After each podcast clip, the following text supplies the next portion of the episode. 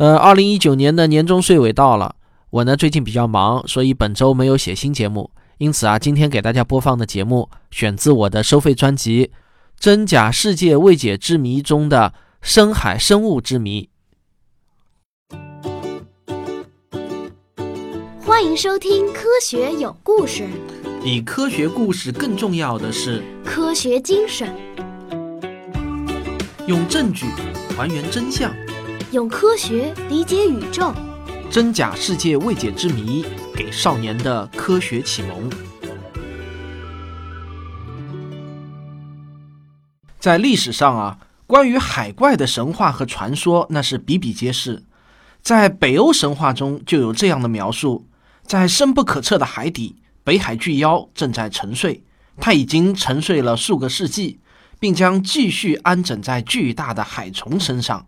直到有一天，海虫的火焰将海底温暖，人和天使都将目睹它带着怒吼从海底升起，海面上的一切将毁于一旦。挪威是北欧神话的起源地之一，而海怪的传说在挪威那也是非常的流行。据说，挪威渔夫经常冒着生命危险在海怪的上方捕鱼，因为这样啊，渔获量会很大。如果一个渔夫的捕获数量异常的多，他们往往会互相说。你一定是在海怪的上方捕鱼吧？在凡尔纳的科幻小说《海底两万里》中也出现了这种挪威海怪。那海怪到底存在吗？我想啊，听到我这么说啊，你们或许可能已经猜到了。是的，我还是想说那句最重要的话：非同寻常的主张需要非同寻常的证据。而揭开海怪之谜的第一份证据出现在1873年。那一年发生的事情，让传说中的海怪不再仅仅是神话和传说了。故事呢是这样的：一八七三年，在加拿大东部的纽芬兰省，有一艘小渔船正在海上作业。突然啊，船员们看到一只巨大的触手从水中升起，攀住了船舷。船员们啊，这下可吓得不轻，都认为是遇到了传说中的水怪，命不久矣。但是，一名胆大的船员抄起了斧子，朝着海怪的触手呢，就是一斧头下去。结果啊，触手应声而断，留在了船上。水怪呢，也不见了踪影。这是第一次留下了水怪的实物证据。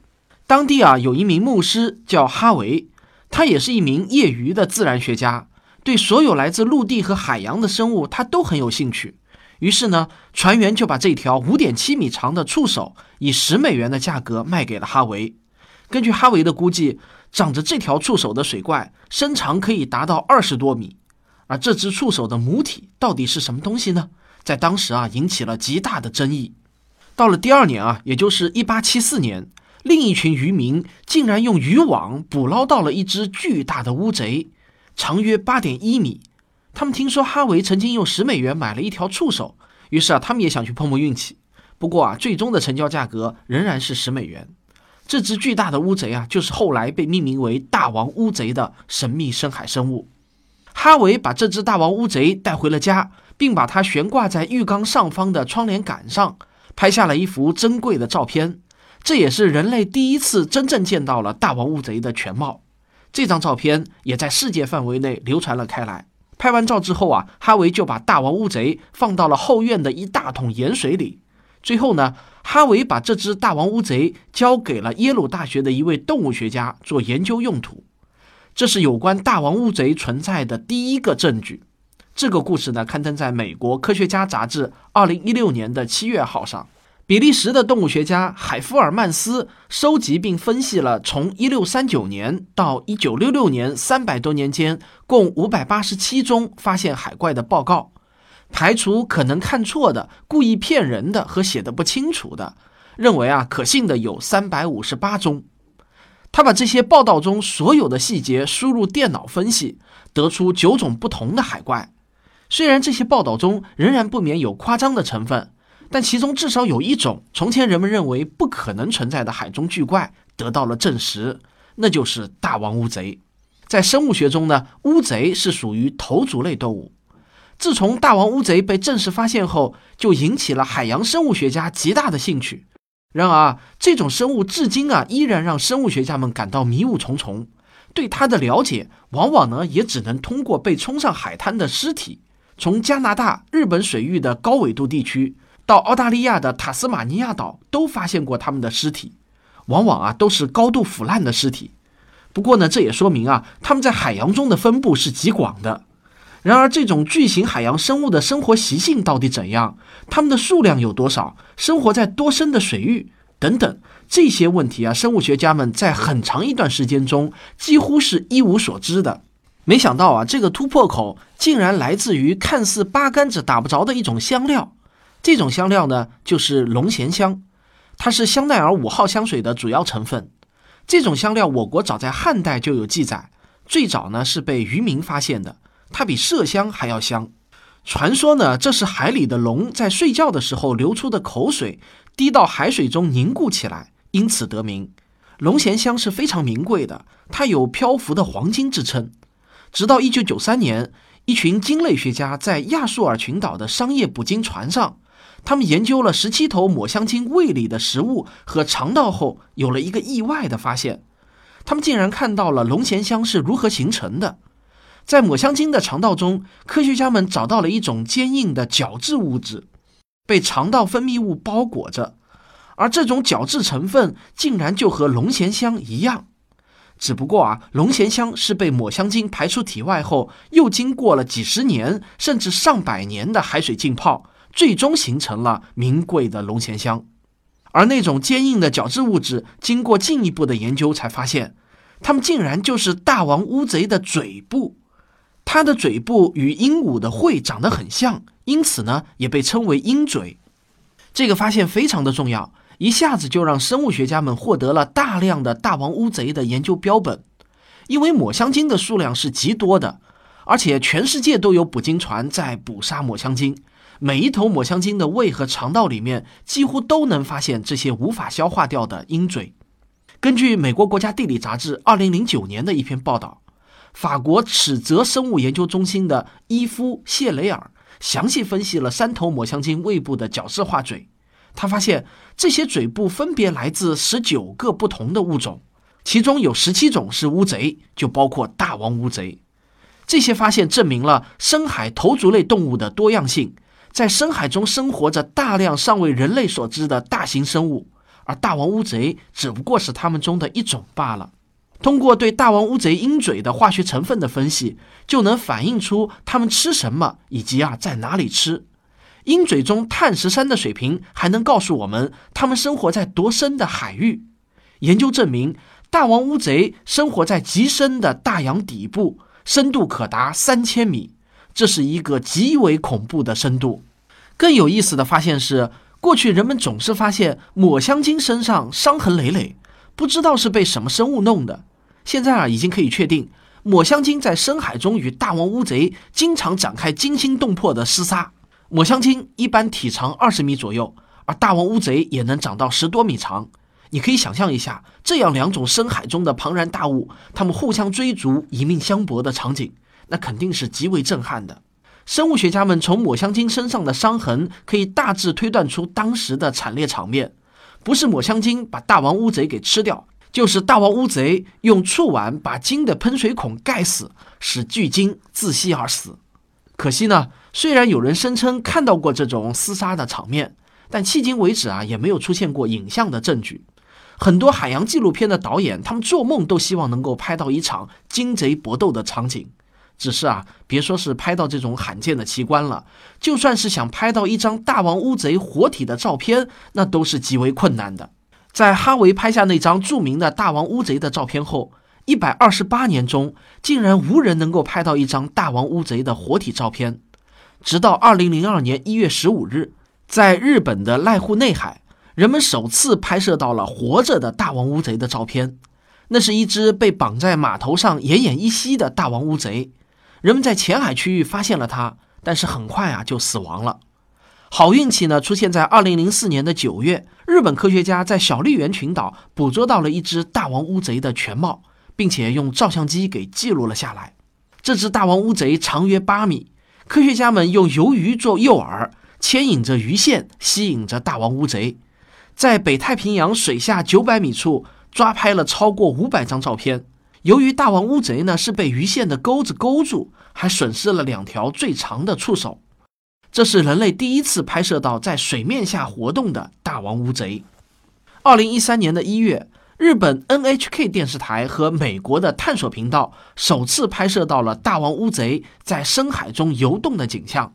根据报道啊，拍摄小组乘潜水器下潜到北太平洋六百三十米的深海中。在那里，他们拍摄到了这只长三米的大王乌贼。不过，这对于大王乌贼来说啊，最多只能算是一只婴儿级别的小王乌贼了。他们随后呢，又跟踪乌贼下潜到水下九百米，最终啊，这只大王乌贼消失在了人们的视野中。这是世界上首次深海拍摄到大王乌贼的动态影像。到今天为止啊，人类对于大王乌贼还知之甚少。甚至连大王乌贼到底能长到多大，也还在争论不休。根据美国国家地理的报道，到目前为止啊，发现过的体型最大的大王乌贼长约十七点七米，重约一吨。至于大王乌贼的数量、种群分布、寿命、繁殖规律等等，这些呢，依然都是世界未解之谜。然而，你可能没有想到，大王乌贼并不是世界上最大的深海无脊椎动物。在大王乌贼被发现的两百多年后，我们又发现了另外一种神秘的巨型深海生物，它是什么呢？咱们啊，下集揭晓答案。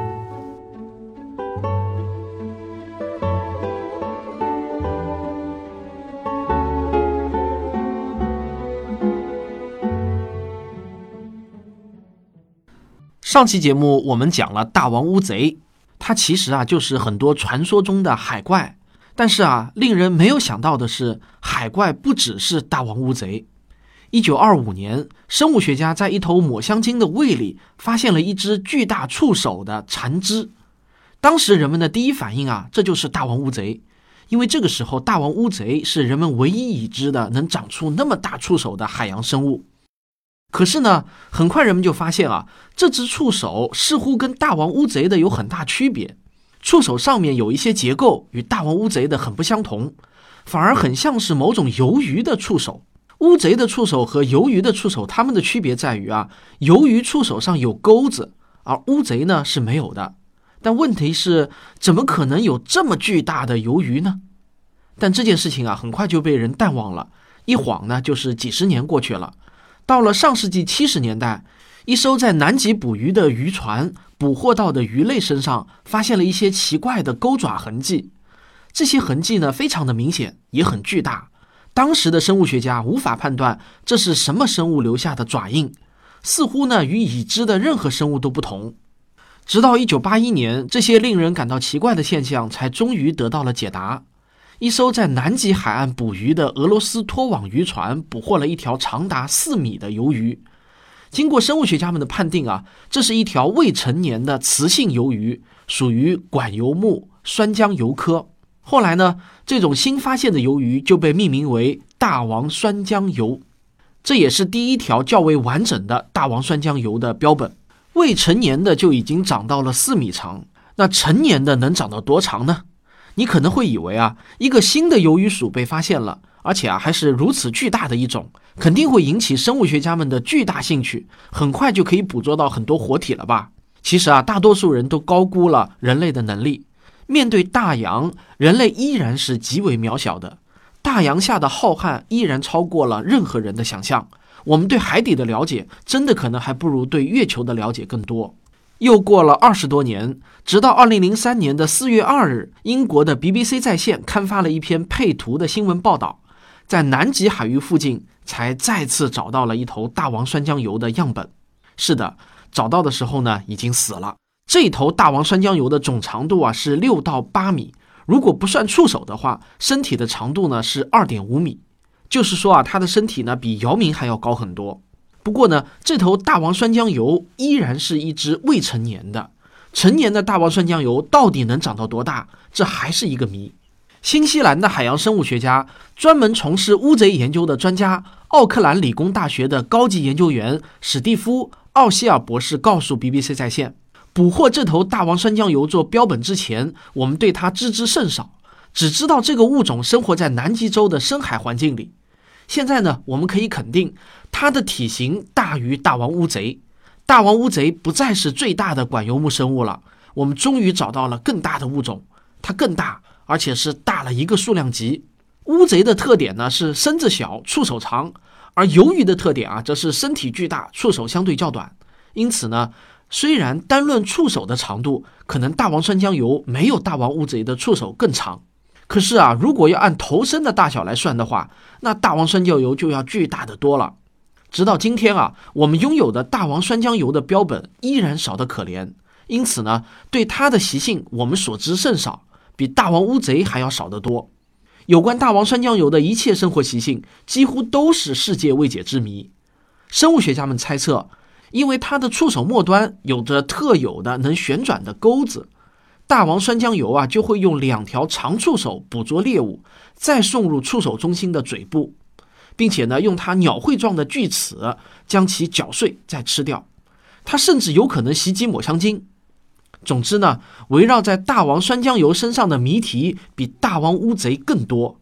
人类对它的研究可以说啊，才刚刚开始。我找到了一段有关大王酸浆鱿的珍贵视频，我放到了科学声音的小程序中。大家只要在微信公号的小程序中搜索“科学声音”，然后在国外优秀科学视频精选这个栏目中就可以找到。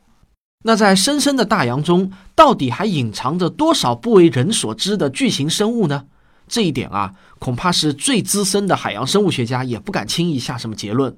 我们只知道，很多有关海怪的传说，并不都是出于人们的幻想。不过，生活在水下五百到三千米的大王乌贼，只不过是潜入了还不到最深的大洋一半的深度。在更深的地方，甚至是在万米深的大洋底部，会不会依然是一个生命茂盛的神秘之地呢？在很长的一段时期，科学家们认为，超过五千米的深度后，海洋中就不可能再有活着的生命了，因为那里的环境啊，对于生命来说实在是太不友好了。首先呢，是巨大的水压。每下潜十米，就相当于增加了一个大气压。在陆地上，如果你在一百五十米高的写字楼中工作，气压的变化是很小的，你不会有什么感觉。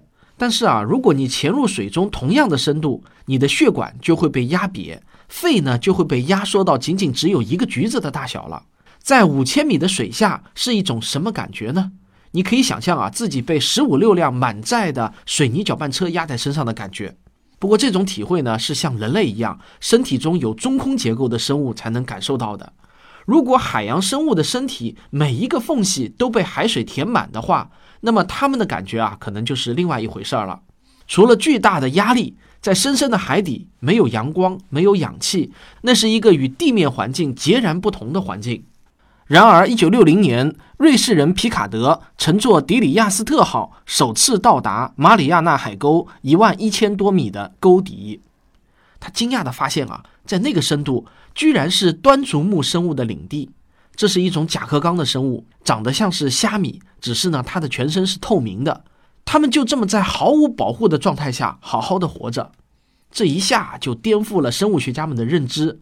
更加惊人的发现呢，是来自于上世纪七十年代的传奇潜水器阿尔文号。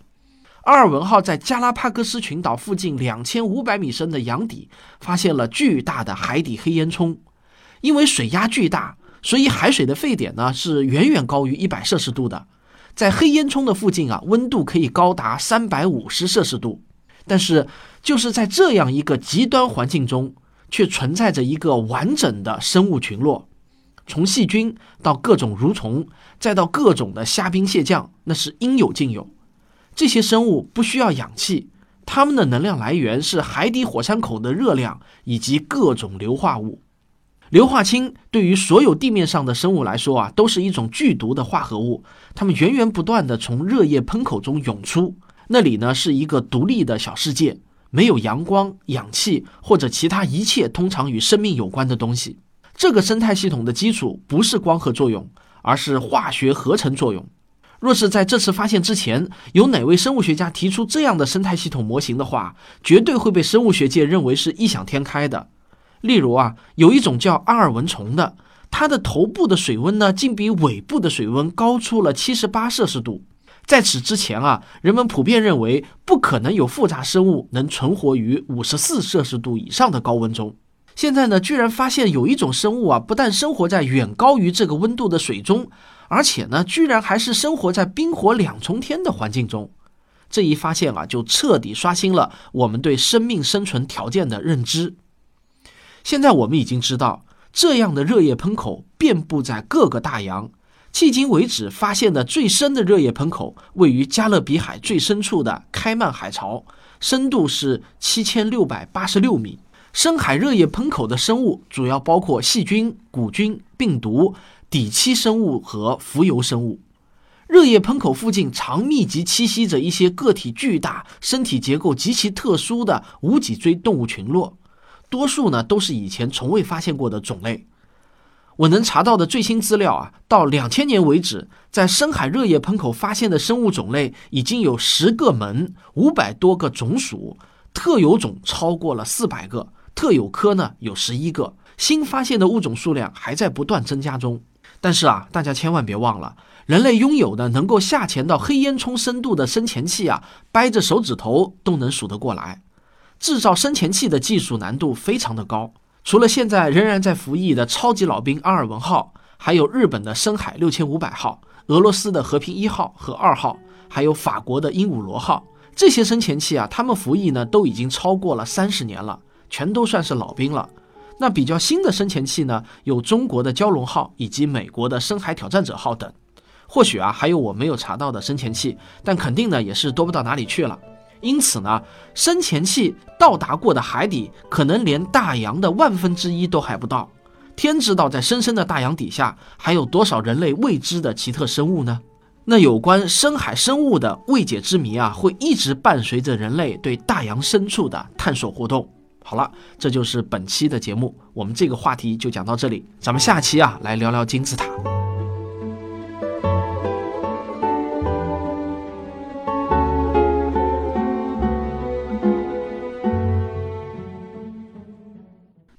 以上节目选自我的收费专辑《真假世界未解之谜》，同时啊，这个专辑对应的实体书也已经由湖南科技出版社出版发行了，书名叫《未解的宇宙》，未解就是没有解开的那个意思啊，未解的宇宙。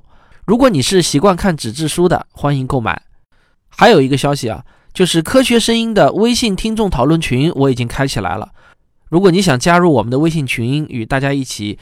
呃，谈天说地话科学的话呢，你可以先加我的微信号，我的微信号是科学有故事一，就是科学有故事的全拼加一个数字一，然后呢，我就会拉你入群了。好，感谢您的收听，我们下期再见。